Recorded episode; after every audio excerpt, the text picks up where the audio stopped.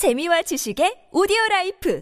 팟빵 안녕하세요. 군사돋보기입니다. 우크라이나 러시아 전쟁에서 수많은 무인기들이 활약했던 것처럼 이제 무인기는 전쟁에서 가장 활발하게 사용되는 무기 체계 중 하나입니다. 그런데 약 한 달 전 지난 2022년 12월 26일 오전 10시부터 북한의 무인기 여러 대가 대한민국 영공을 침범해 서울, 경기도 상공은 물론 대통령실이 있는 용산까지 날아다니는 일이 발생한 바 있는데요. 당시 북한의 무인기는 5대가 탐지되었다고 하지만 이외에도 탐지되지 않은 북한의 무인기가 7대 더 있어 총 12대의 드론이 대한민국 영공을 침범한 것으로 의심되기도 했습니다. 그런데 최근 정체불명의 무인기가 또다시 한국의 영공을 침범하는 일이 일어났는데요. 대담하게도 이 무인기는 한국과 주한미군의 방공자산인 성주 사드 기지 상공에 출현했다고 합니다. 주한미군이 이를 발견해 즉시 대응에 나섰다고 하는데 무슨 일이 벌어졌을까요? 전문가는 아니지만 해당 분야의 정보를 조사 정리했습니다. 본의 아니게 틀린 부분이 있을 수 있다는 점 양해해 주시면 감사하겠습니다. 현지 시각 1월 18일 군 당국이 밝힌 바에 따르면 경상북도 성주군 초전면에 위치한 사드 기지 위에 정체불명의 무인기가 출현했고 주한미군이 즉시 대응에 나서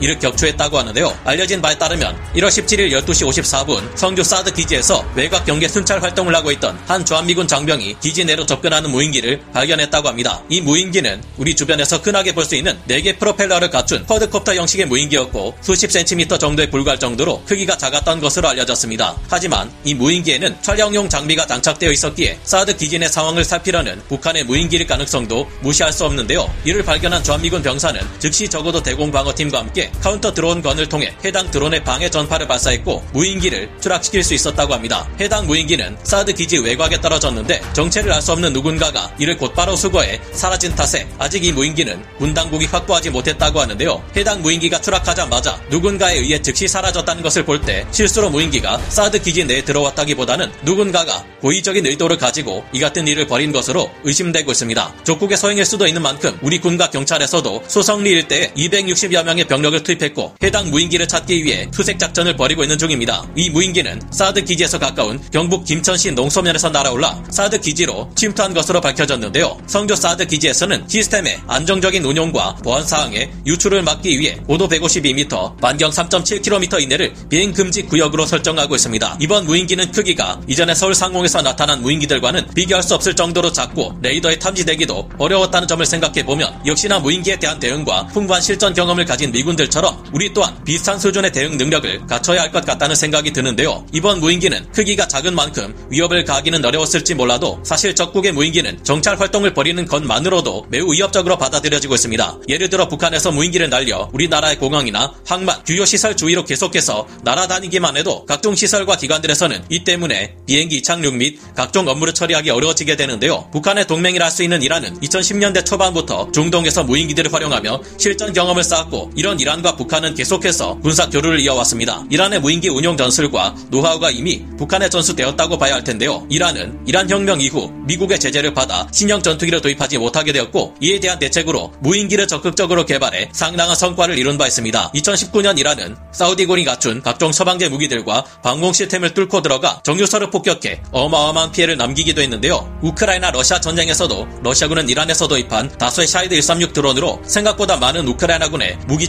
체계들을 파괴했습니다. 이란뿐만이 아니라 또 다른 북한의 우방국인 중국 또한 매우 다양한 무인기를 생산해 다수 수출까지 하고 있는 만큼 무인기는 북한에게 있어 매우 매력적인 신형 무기 체계로 자리 잡고 있다고 볼 수 있는데요. 지금과 같은 추세가 계속될 경우 언젠가 북한이 공격 드론을 직접 사용해 어떤 공격을 가할지 알 수 없는 상태입니다. 우리 군은 지난 무인기 영공 침범 사건 이후로 뼈저린 반성과 함께 드론 대응 체계를 크게 보강하기 위해 다양한 대응책을 내놓고 있는데요. 더 이상 북한의 무인기는 무시할 수 없는 심각한 위협으로 자리 잡은 만큼 이번 일을 계기로 우리 군에서도 확실한 무인기 대응 태세를 갖출 수 있게 되기를 기원해 봅니다. 오늘 군사 돋보기 여기서 마치고요. 다음 시간에 다시 돌아오겠습니다. 감사합니다. 영상을 재밌게 보셨다면 구독, 좋아요, 알림 설정 부탁드리겠습니다.